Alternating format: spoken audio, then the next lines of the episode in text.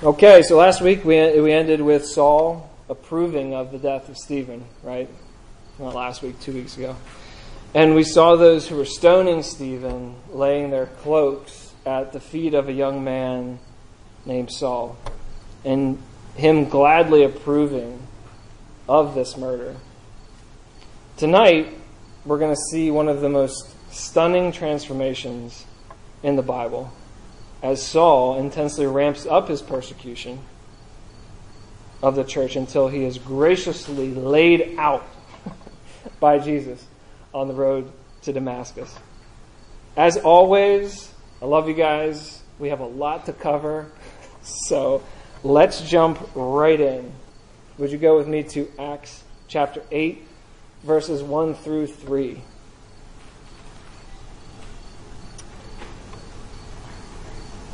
And Saul approved of his execution. And there arose on that day a great persecution against the church in Jerusalem, and they were all scattered throughout the regions of Judea and Samaria, except the apostles. Devout men buried Stephen and made great lamentation over him. But Saul was ravaging the church, and entering house after house, he dragged off men and women and committed them to prison. So Saul absolutely starts terrorizing the church. He's young, he's smart, and we know he's zealous, right? Think of the man we see boldly arguing for and defending the gospel in Romans on the other side. Imagine this man, and you'll understand the tour de force that Saul is as he's ravaging the church. This persecution is fierce and it's brutal. But as LeVar Burton would say on Reading Rainbow, you don't have to take my word for it. Hear the Apostle Paul's own words as he describes this time in Acts 26 9 through 11. Paul writes, I myself was convinced that I ought to do many things in opposing the name of Jesus of Nazareth, and I did so in Jerusalem. I not only locked up many of the saints in prison after receiving authority from the chief priests, but when they were put to death, I cast my vote against them. And I punished them often in all the synagogues and tried to make them blaspheme. In raging fury against them, I persecuted them even to foreign cities. So he's imprisoning, murdering, and persecuting Christians with raging fury. These are, these his own words. Let that sink in. Right? That's terrifying. this is Saul, as he is introduced to us tonight in, in Acts 8 and 9.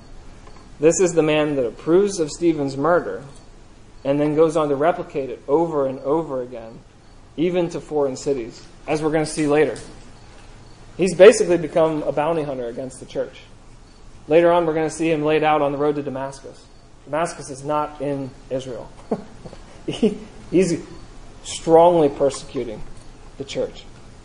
But before we get too caught up in the persecution, we should note that the Bible doesn't focus on it as we might think. No, instead of this season of persecution, which is terrible, we only see it taking up three verses. And we get three verses on the persecution, and we get 37 on the spread of the gospel. right? Why? I think you could probably answer this by now, but it's because persecution leads to the advance of the gospel. It always has, and it always will. And that is our theme tonight.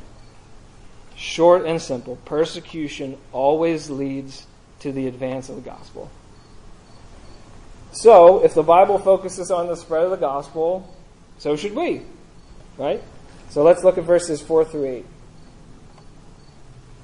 Now those who were scattered went about preaching the word. Philip went down to the city of Samaria and proclaimed to them the Christ. And the crowds with one accord paid attention to what was being said by Philip when they heard him and saw the signs that he did. For unclean spirits, crying out with a loud voice, came out of many who had them, and many were, who were paralyzed or lame were healed. So there was much joy in that city. So, right away in, in verse 4, we see the response and highlight of this entire chapter. Now those who were scattered went about preaching the word. So did the threat of Saul cause them to fear to the point where they stopped sharing the gospel? Nope. We see them continuing to preach the word. And in verses 5 through 8, we read how Philip is going down to Samaria to preach the gospel. And if you've ever done any light reading of the Bible, you realize the relationship between the Jewish people and the Samaritans was not good. And that's putting it lightly. That's why Jesus' parable about the Samaritan that helped the Jewish man on the side, side of the road was so scandalous to his hearers. Right? The Jew Samaritans were so disliked by the Jews that they were thought so low of that the very thought of a Samaritan helping a Jew was unthinkable. And we see this dynamic in a double shock of Jesus not only talking to a woman, but a Samaritan woman in the story at the well. The disciples just couldn't believe that Jesus would be doing that, right? But ironically, the Samaritans actually had roots with the Jewish people, but were not regarded by the Jews as legitimate in any way. However, because of this Jewish heritage, the Samaritans actually had their own expectation of a Messiah. So, long story short, they weren't liked by Jews. So, for Philip to go down to Samaria is important. It's important because we are witnessing the gospel expanding. Right? We're, we're seeing this again.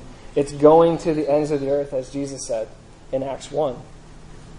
And we should really be excited about this because this is just the beginning of the gospel breaking out to the rest of the world. This is the fulfillment of the promise that God gave to Abraham in the Old Testament that through his line all nations of the world would be blessed. And as Philip preaches to the Samaritans, we, you and I, will eventually receive the gospel as those who were far off yet brought near. So in verses 4 to 8, we see Philip preaching the gospel and healing many. And I love verse 8. I think it's so good for us to remember the full effect of the gospel's advance. What do we see after the gospel is proclaimed in verse 8? The Samaritans have much joy. Amen, right? Amen. So, for the sake of time, moving on, I'm going to give you the Cliff Notes version of verses 9 through 15, where we are introduced to Simon the magician. He was a big shot in Samaria because he performed magic. And magic makes people very interested. He apparently sees the hearts of the people coming to Jesus, and at least on the surface, it looks like he believes and is baptized. More on him soon. Put a, put a, put a finger there. But go with me to verses 14 through 17. Now, when the apostles at Jerusalem heard that Samaria had received the word of God, they sent to them Peter and John, who came down and prayed for them that they might receive the Holy Spirit. For he had not fallen on any of them, but they had only been baptized in the name of Jesus. Then they laid hands on them, and they received the Holy Spirit. So we see Peter and John coming and praying for the Samaritans to receive the gift of the Holy Spirit. Some context here. This appears to be a unique situation, as the Holy Spirit usually came immediately upon believers upon their conversion. So, what's going on here? Why haven't the Samaritans received the Holy Spirit yet? Some commentators explain this as God's ensuring unity in the church between the Jewish and the Samaritan Christians. Meaning that by Peter and John seeing the Holy Spirit, being a part of this, the Holy Spirit being received by the Samaritans, there is going to be no doubt that their faith is genuine, and more importantly, that they are one and the same in the faith. So you remember the bad blood between these two specific groups. Okay, so it's easy to imagine skepticism with the with the Jewish believers not believing that the Samaritans had actually come to Christ. But God stops this potential division in its tracks, right? Remember barriers to the gospel, lays it out immediately as the Jewish Christians are eyewitnesses of the Holy Spirit being received by the Samaritans. So there's immediate unity where there had been such division for centuries. There is now immediate unity in Christ. So this in this shared faith they continue then to go up through Samaria and preach the gospel. However, there is a fly in the ointment here as not everyone is concerned about the unity of the church and the spread of the gospel. Again, going Cliff Notes version on verses 18 through 24, we'll go back to Simon for a minute. Okay? And I encourage you to go back and read these chapters. I fly through this for the sake of time, but it's so good. I mean, you got to read it. But through through verses 18 through 24, we he, we see Simon coming back. Okay, so he sees that the Holy Spirit comes on the Samaritans, and he thinks this is the greatest magic trick that has ever been done. He wants it. So apparently he doesn't receive it too. So there's there's also some of that going on here, and he offers Peter and John some money. It, he says, "Hey, would you just lay some hands on me so I can get that Holy Spirit and you know give that to other people?" And it's good to remember he's really just acting in his in his nature because magicians often exchange money for tricks. So he was he was thinking, "Oh, this is a good trick. I want that. I want to add that to my my repertoire. You know, the Holy Spirit. That that looked like a good one." But Peter and John are quick to rebuke him because obviously he's way off here, right? This is not a magic trick. Offering money for the Holy Spirit reveals Simon's heart. And Peter is quick to point it out. Okay? So if you look at, at verses 23, 20 through 23, Peter offers a strong rebuke. I mean, very strong rebuke, and tells him to repent and that he has no part in what's happening in the Holy Spirit at this point. And these are really strong words, and, and, and honestly, it could have meant that Simon wasn't actually a true believer. And I think his response in verse 24 after uh, Peter lays the lumber on him is pretty telling. He says, Pray for me to the Lord that nothing of what you have said may come upon me. Like he, he doesn't actually show any sign that he's going to repent or change. He just asked Peter to, to pray for him. So, did he repent? And hopefully. Um, but it's important to remember that the gospel, the Holy Spirit, the power that we receive through them, we've been studying and reading about, it cannot be bought, it cannot be sold. It's simply given as a gift. End of story. So, quick life application. You, you do still see this spirit of Simon the magician in the modern era with preachers who tie financial giving to blessing, right? I don't know if you've seen that before. Um, I first witnessed it firsthand in, in um, the Bahamas when I was down there on the E team years ago. You know, people living in poverty outside pretty much any kind of tourist area. And the preachers will dress up in their suits and they'll say, hey, listen, if you give money, you'll receive the blessing that I've received. Um, so you see that. And, and I think it's good to be able to see that, identify it as sinful, and, and obviously not biblical. You know, so if you see it, remember this passage. God and his blessing, his gift of the Holy Spirit, it cannot be bought or sold. Okay? So, moving on. Here we go. Uh, we're going to see yet another instance of the gospel advance in the face of Saul's persecution. Because again, this is all going on while Saul was ravaging the church. Our next story, we're going to see Philip uh, moved by the Holy Spirit to share the gospel with an Ethiopian Ethiopian eunuch. So go to verses 26 uh, through 40. And I'm actually going to read the full, full passage. So now an angel of the Lord said to Philip, Arise and go toward the south to the road that goes down to Jerusalem to Gaza. This is a desert place. And he rose and went. And there was an Ethiopian, a eunuch, a court official of Candace, queen of the Ethiopians, who was in charge of all her treasure. That's a good gig. He had come to Jerusalem to worship and was returning seated in his chariot and was reading the prophet Isaiah. And the Spirit said to Philip, Go over and join this chariot. So Philip ran to him and heard him reading Isaiah the prophet and asked, Do you understand what you are reading? And he said, How can I, unless someone guides me? And he invited Philip to come up and sit with him. Now, the passage of the scripture that he was reading was this Like a sheep, he was led to the slaughter, and like a lamb before its shearer is silent, so he opens not his mouth. In humiliation, in his humiliation, justice was denied him. Who can describe his generation? For his life is taken away from the earth.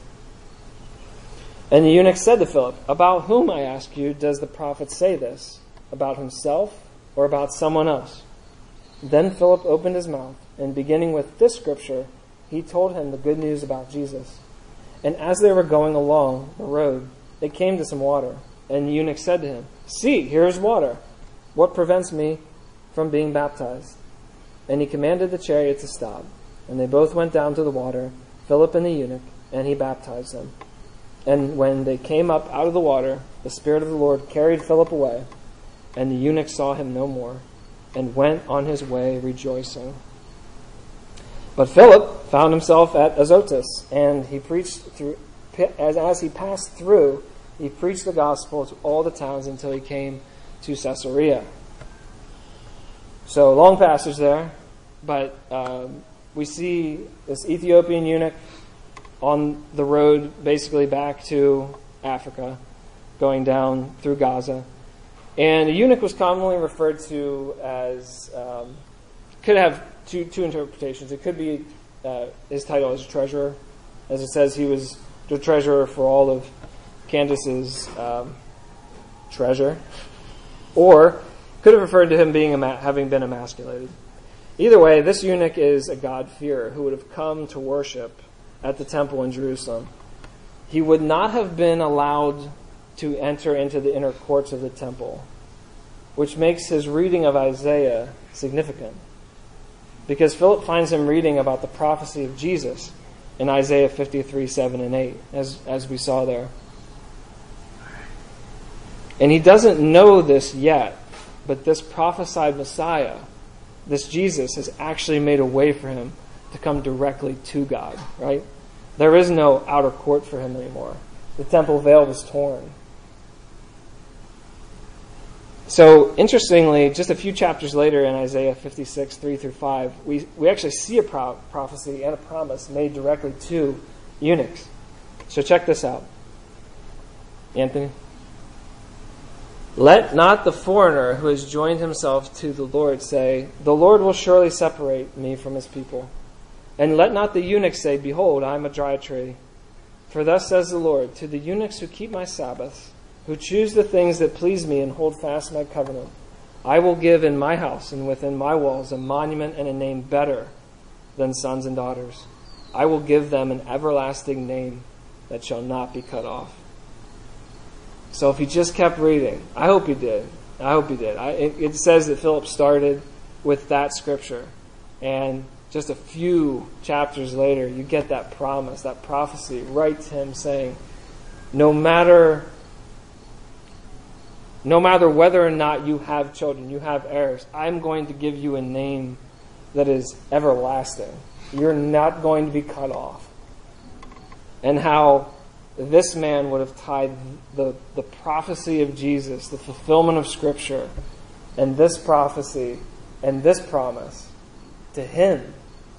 It's absolutely incredible. So Philip, moved by the Holy Spirit, explains the gospel to the Ethiopian eunuch and baptizes him along the way. And again, can't miss it. He did, Philip disappears in verse 39, and, and the eunuch went on his way rejoicing.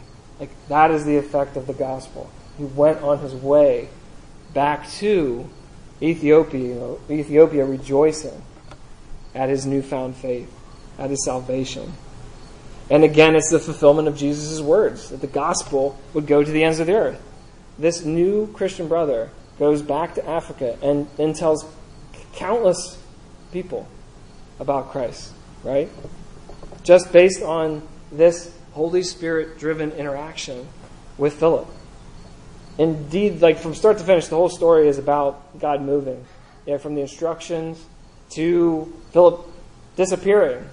And and just to give you again some some uh, Middle Eastern geography, so he finds himself in Azotus. That is 30 miles away from where he was in Gaza. And what, is, what does he keep doing? Keeps preaching the gospel. So again, remember, remember our theme. Saul's persecution of the church led to this advance of the gospel. Philip is pushed out. He is directed to Gaza. He interacts with this eunuch who takes the gospel then to Africa. Do you think that in that moment that that is what Saul thought was going on? I don't think so.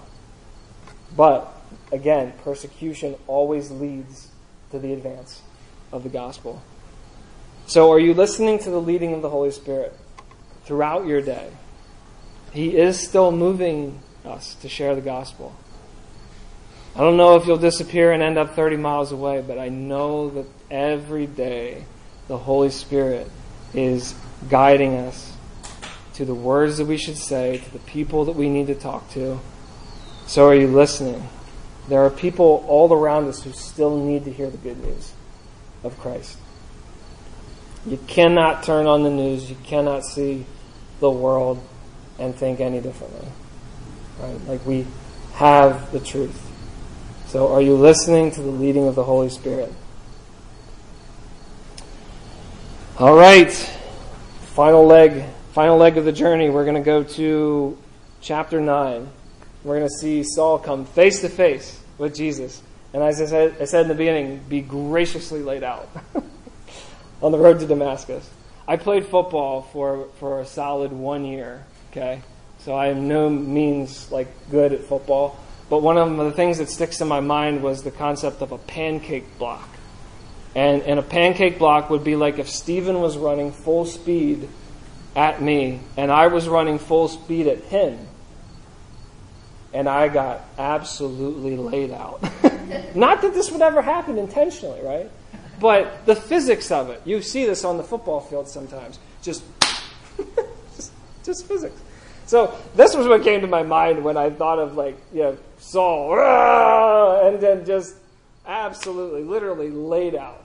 I mean, we got stickers on our helmets if we got pancake, gave a pancake block. God got a sticker on this one. Sorry, it's a terrible analogy, but I had I had some fun with it. So let, let's read verses one through nine. But Saul, still breathing threats and murder against the disciples of the Lord, went to the high priest and asked him for letters to the synagogues at Damascus. Remember, Damascus, foreign land, foreign city. So that he, if he found any belonging to the way, men or women, he might bring them bound to Jerusalem. Now, as he went on his way, he approached Damascus, and suddenly a light from heaven shone all around him. And falling to the ground, he heard a voice saying to him, Saul, Saul, why are you persecuting me? And he said, Who are you, Lord? And he said, I am Jesus, whom you are persecuting. But rise and enter the city, and you'll be told what you are to do. The men who were traveling with him stood speechless, hearing the voice, but seeing no one. So Saul rose from the ground, and although his eyes were opened, he saw nothing. So they led him by the hand and brought him to Damascus. And for three days he was without sight and neither ate nor drank. So we see, we see Saul in his raging fury, breathing threats and murder, pursuing Christians into foreign lands. As I said, Damascus. Look at a map. It's not, it's not necessarily close to Jerusalem. So he's really going out of his way to terrorize the church but not for long, right? On this road to Damascus, we see a bright light knock him to the ground and the voice of Jesus confront him. Saul will later say that he actually sees Jesus in this bright light. So he literally comes face to face with the one he is persecuting. Because while Saul thinks he's going after the church, Jesus doesn't see it that way, right? Jesus asks Paul in verse 4 why are you persecuting me? Jesus makes it clear that an attack on the church is an attack on him. And poor Saul, he is so confused at this point. he doesn't even know who, who this is, right? He asks, Who are you, Lord? and we see such grace in the Lord's response, right? I mean, if anyone deserved not just to be laid out, but wiped out, it was Saul. And yet, we see Jesus in verses four and uh, sorry, five and six answering Saul, "I am Jesus, whom you are persecuting. But rise and enter the city, and you will be told what to do." Don't miss that but. Okay? Don't miss that but. It's important. Jesus is saying, I'm God. You're persecuting me. You are attacking the holy God. But in my grace, I will not only spare you, but I'll use you to advance my kingdom. So the men who are with Saul lead him to Damascus, where he sits blind and doesn't eat or drink for three days. Let that sink in. That's, that's a pretty wild story, right? Imagine. I always like saying, because Acts is such a story, you know, put yourself in Saul's shoes. So go with me to verses 10 through uh, 19. Let's see how, see how this uh, ends. Now there was a disciple at Damascus named Ananias. The Lord said to him in a vision, Ananias. And he said, Here I am, Lord. And the Lord said, Rise and go to the street called Straight, and at the house of Judas look for a man of Tarsus, Tarsus, named Saul. For behold, he is praying and he has seen in a vision a man named Ananias come in and lay hands on him so that he might regain his sight. But Ananias answered, Lord, I've heard from many about this man, how much evil he has done to your saints at Jerusalem. And here he has authority from the chief priests to bind all who call on your name. But the Lord said to him, Go, for he is a chosen instrument of mine to carry my name before the Gentiles and kings and the children of Israel for I will show him how much he must suffer for the sake of my name. So Ananias departed and entered the house. And laying his hands on him, he said, Brother Saul, the Lord Jesus, who appeared to you on the road by which you came, has sent me so that you may regain your sight and be filled with the Holy Spirit. And immediately something like scales fell from his eyes, and he regained his sight. Then he rose and was baptized, and taking food, he was strengthened. So God chooses to work through a man named Ananias, not the Ananias that we saw in chapter 5. He chooses to work through a vision that he gives to Ananias about Saul. He tells him to go to exactly where Saul is staying, on the street called Straight, which you can actually still go to today. It's one of the oldest, still used cities, apparently, in, uh, streets in the world. Fun fact. And he tells him to go there and lay hands on him. And we see Ananias is quick to make sure the Lord knows who he's talking about, right? Verse 13, saying, Lord, you know this is Saul. You're asking me to go to, right? It's a fair question. I think I would have probably asked the same thing, you know. And again, we see the grace and sovereignty of God on full display in his response to Ananias in verse 15, right? So he says, Go. For he is a chosen instrument of mine to carry my name before Gentiles and kings and the children of Israel. So God tells Ananias that he has chosen Saul to carry his name to Gentiles and to kings. And we know that's exactly what Saul, the Apostle Paul, ends up doing. He goes to the Gentiles. He speaks to the Israelites. He goes before kings. And that he will, the one who caused so much suffering will now suffer for his, for his sake. So we see Ananias go in faith uh, to Saul, lay hands on him, and in verse 18, we read that something like scales fell from Saul's eyes and that he received the Holy Spirit. He then is baptized, eats, and is strengthened. Again, to wrap up tonight, I'm going to go Cliff Notes version on the rest of the chapter. So after his conversion, Saul goes off to Arabia for three years. If you remember, bonus points if you do, if you remember our Galatians study from fall of 2019, um, we read in verse in chapter one of Galatians how he talked about this season at the beginning of his letter to the Galatians. He will then come back to Damascus, preach in the synagogues, be chased from Damascus by those who are seeking his life. He's going to go to Jerusalem, where he's going to finally meet Peter, James, and after being initially met with fear and skepticism by the, even the disciples weren't sure about this guy, until Barnabas is like, he's cool. He's cool. He's, he's finally welcomed in. He preaches in Jerusalem again. More people want to kill him. So the disciples send him off to his hometown of Tarshish. Tarsus. And he will stay there doing some homegrown ministry until Barnabas comes to find him in chapter 11. So we'll catch up with we'll catch up with Saul later, but just taking that all in, you know, like the transformation that Saul went through is incredible. But to see that the persecution that came at his hands led to such an advance of the gospel at the same time, right? We see this in the gospel going to the Samaritans, where Philip goes. We see it uh, when he shares the gospel with the Ethiopian eunuch. And we see it in Saul himself. This is, this is the most amazing example. I mean, to me, like, Saul's own persecution of the church leads him to become the greatest proponent for the advance of the gospel. he becomes in himself a, a, a, chosen instrument to share the gospel because of his persecution. I mean, what greater example of, of, again, the theme, like persecution leading to the advance of the gospel? Paul's a walking testimony of it, right?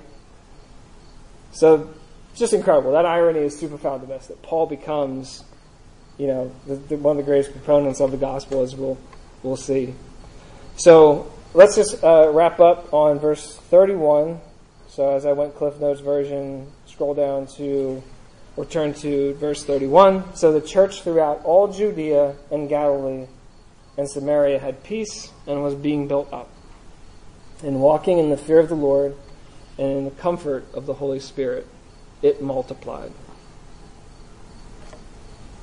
So, as we've seen the focus the whole time, the Holy Spirit continues to work in the church. The church continues to multiply in peace, in persecution. The church, the advance of the gospel, it can't be stopped. So, to conclude, let me ask you how do you react to persecution? How do you react when your faith comes under attack? Do you shrink back? Do you stand firm? Do you use it as an opportunity to share the gospel? If not, pray as the early church did, as we read a few weeks ago, for the opportunity to suffer in sharing the gospel. They considered it an honor in light of the salvation that they received to suffer for the sake of the gospel. And I believe we should walk in the same manner. Our faith is no less valuable because we've received it centuries later than the first church. So pray now for boldness, a theme that we've heard over and over again. Pray now for boldness. Increase your knowledge of the scriptures. Pray that as, as Jesus opened the minds of the disciples to understand the scriptures, that he would open up your mind to understand the scriptures so that when the time comes of testing, of persecution, you know how to respond with hope, with a defense for the hope that you have. And use these stories, as we're going through Acts, I keep saying it, use these stories of the Holy Spirit working to encourage your heart and move you to share the gospel with those around you.